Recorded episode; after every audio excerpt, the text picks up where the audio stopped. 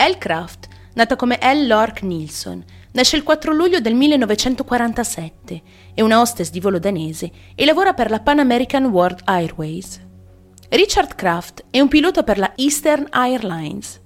Fu così che la futura coppia si incontra e dopo una breve frequentazione decidono di sposarsi nel 1979 prima di stabilirsi definitivamente a Newton, nel Connecticut, dove hanno avuto tre figli. Richard, poco dopo, inizia un secondo lavoro part-time come ufficiale di polizia, mentre Elle ha continuato a lavorare come hostess di volo.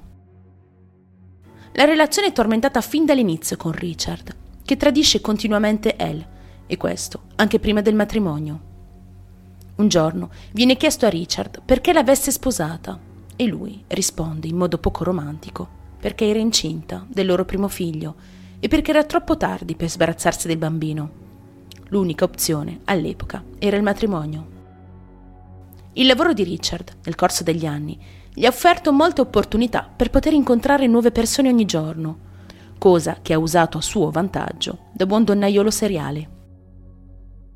Dopo aver scoperto diverse telefonate fatte da un numero sconosciuto, Elle decide di ingaggiare un investigatore privato di nome Keith Maio per sorvegliare il marito e per confermare le sue paure.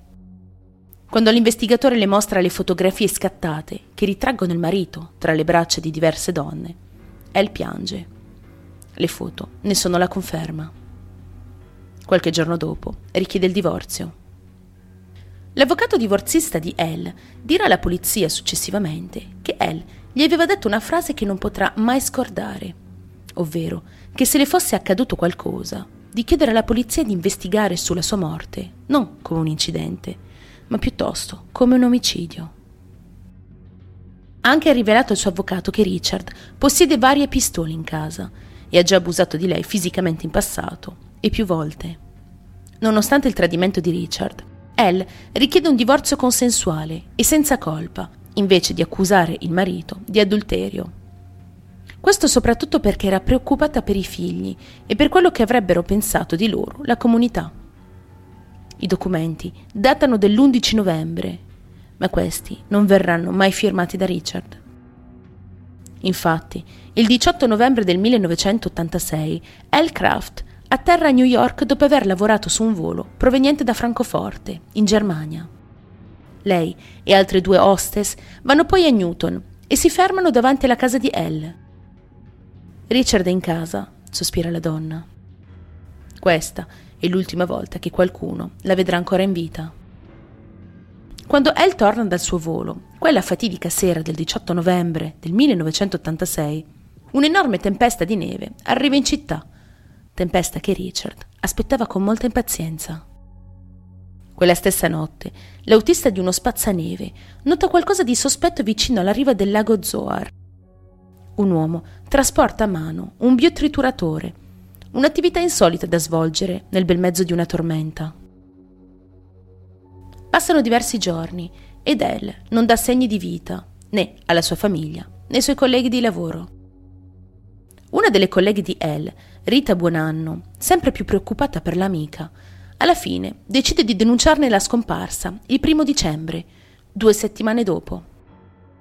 Il fatto che il marito non avesse nemmeno denunciato la sua scomparsa ha fatto scattare immediatamente un campanello d'allarme agli investigatori in incarico di occuparsi delle indagini. A seguito della chiamata la polizia si reca sui luoghi e fanno delle domande al marito, Secondo Richard, la moglie è viva e sta bene. Parla inoltre di diversi luoghi in cui la polizia avrebbe potuto trovarla. Prima dice che stava lavorando quel giorno, ma che non ricordava bene la destinazione del volo preso. Ma detta dei colleghi della donna, questo non è possibile, perché Elle aveva un'obbligazione di riposo i giorni successivi al suo rientro in casa, prima di poter effettuare un altro volo. Richard poi cambia versione dicendo che era partita in Danimarca per rendere visita alla madre malata. La polizia decide quindi di contattare la madre di Elle, ma la donna risponde prontamente che non è malata e che non ha parlato con la figlia da diversi giorni. Poi Richard dice ad alcuni amici preoccupati che la moglie si trova in Florida o nelle isole Canarie, in visita ad un'amica, ma anche in questo caso non ricorda i dettagli di questo viaggio e tantomeno il nome di questa presunta amica. Passa qualche giorno e Richard inizia a smantellare e ridecorare la camera da letto che condivide con la moglie e acquista un nuovo congelatore. Una cosa strana da fare, soprattutto mentre la polizia indaga sulla scomparsa della moglie. Nonostante tutto, però, Richard continua i suoi sporchi affari e la cosa più inquietante è che le sue amanti non sanno che l'uomo è sposato e peggio ancora, che la moglie era scomparsa. La polizia comincia quindi a concentrarsi seriamente sul marito, Richard, prima di ricercare altri sospetti. D'altronde l'uomo ha sempre avuto un comportamento molto sospetto e i suoi interrogatori sono risultati agli occhi degli investigatori come delle sbadate messe in scena, con pochi dettagli e molte versioni contrastanti tra di loro. Il mese successivo gli investigatori scoprono che l'uomo ha noleggiato un biotrituratore da oltre una tonnellata e un camion da trasloco qualche giorno prima della scomparsa della moglie, dicendo al servizio di noleggio che doveva abbattere alcuni alberi nella sua proprietà. Un operaio di nome Joseph Haynes si fa presto avanti per informare la polizia di aver visto Richard parcheggiato al lato della strada lungo il lago Zoard con un biotrituratore, al seguito, intorno alle tre del mattino, un giorno o due dopo la scomparsa di Elle. Dice inoltre che ricordava molto chiaramente il giorno, perché quella era la data in cui era stato chiamato a lavorare per ripulire le strade durante la prima neve di stagione. La polizia si precipita immediatamente sul luogo indicato dall'operaio e lì scoprono ciuffi di truccioli di legno sparsi sotto strati di foglie morte. Tra i truccioli hanno anche trovato qualcosa di molto più inquietante. Un pollice umano, un polpastrello con l'unghia attaccata, ciocche di capelli biondi, un'alluce, frammenti di ossa, materiale di pizzo appartenente alla biancheria intima, un dente coronato con attaccato un pezzo di mandibola e un'etichetta postale con il nome di L. Craft. Un esperto di antropologia forense ha stabilito che i frammenti ossei appartenevano a un essere umano e un odontoiatra forense è stato in grado di identificare il dente come appartenente a L. Craft. Viene ritrovata inoltre una motosega sommersa nel fiume Usatonic. Vengono rinvenuti dei capelli biondi intrecciati alle catene della motosega. Gli investigatori riescono a recuperare inoltre un tappeto macchiato di sangue all'interno della casa dei Kraft. All'interno del furgone noleggiato da Richard hanno trovato del tessuto che è risultato positivo a del sangue umano. Sulla base di queste informazioni, Elle Craft è stata dichiarata ufficialmente morta. Richard Craft viene arrestato al suo ritorno dopo una vacanza in montagna per l'omicidio della moglie Elle. Viene scelta una data per il processo, ma c'era un problema. Ogni giurato scelto per questo processo è a conoscenza del caso, quindi per garantire un'imparzialità nelle scelte, questo viene spostato a New London, Dopo aver interrogato 46 potenziali giurati per 5 giorni, vengono finalmente selezionati 10 uomini e 2 donne. Durante il processo, la governante della coppia, Dawn Marie Thomas, dice in aula che il giorno della scomparsa di Elle, Richard gli aveva detto di tornare a casa prima del solito. Ha anche detto di aver visto la coppia litigare pochi giorni prima della scomparsa. Dawn ha anche testimoniato che Richard aveva buttato un congelatore e un tappeto con una grande macchia nera dalla loro casa solo un paio di giorni dopo la scomparsa di Elle. Quando Dawn gli chiede della strana macchia, Richard le dice che aveva versato del cherosene sul tappeto. Il problema è che il cherosene non lascia macchie una volta versato su una superficie. Certo, si sarebbe sentito un odore nella stanza per qualche giorno, ma non avrebbe macchiato. E questo Don lo sapeva. Il giorno dopo il tappeto era magicamente sparito. La donna ha anche detto alla corte che il congelatore funzionava molto bene quando Richard ha deciso di sbarazzarsene e non sa perché Richard avesse deciso di gettarlo. Forse era proprio nel congelatore che Richard aveva tenuto il corpo di Elle prima di disfarsene. Per questo l'uomo lo aveva buttato. Tuttavia, il congelatore in questione non è mai stato recuperato e non è stato quindi possibile confermare questa ipotesi con un test del DNA. A testimoniare in tribunale è anche la madre di Elle, Elizabeth Nilsson. Quando Elle è scomparsa, Richard ha detto alla polizia e amici che Elle si trovava dalla madre. La donna però dice di aver visto per l'ultima volta la figlia in Danimarca per il suo ottantesimo compleanno, il 26 luglio 1986, ben quattro mesi prima. È rimasta solo per tre giorni e poi non l'ho più vista, dice in aula. Una prova conferma di questo è una lettera che Elle ha scritto alla madre, in cui dice Ho detto a Richard che voglio il divorzio. In questa lettera, inoltre, dice che Richard non era contento della notizia. Un poliziotto di nome Richard Wildman dice in aula di aver visto il marito di Elle il 21 novembre.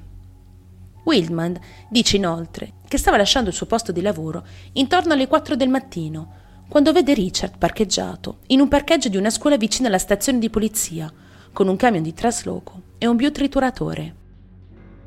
Wildman conosce bene Richard, poiché hanno lavorato insieme alla stazione di polizia per qualche tempo.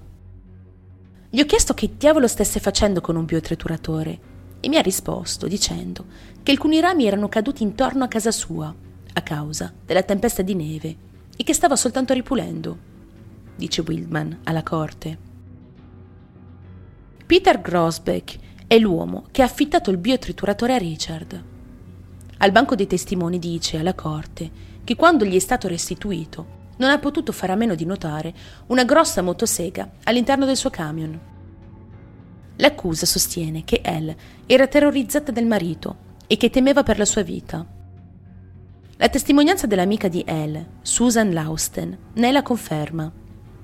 La donna dice che Elle aveva espresso paura per la sua vita e che era preoccupata che potesse farle del male.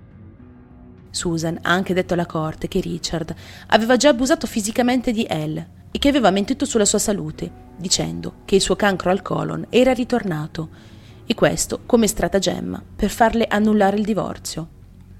Elle, tuttavia, ha chiamato il medico di Richard per chiedere spiegazioni riguardo al suo cancro e lui le ha detto chiaramente che non era malato e che Richard stava benissimo. Un silenzio cadde in aula quando Richard Kraft prese posizione per la sua difesa.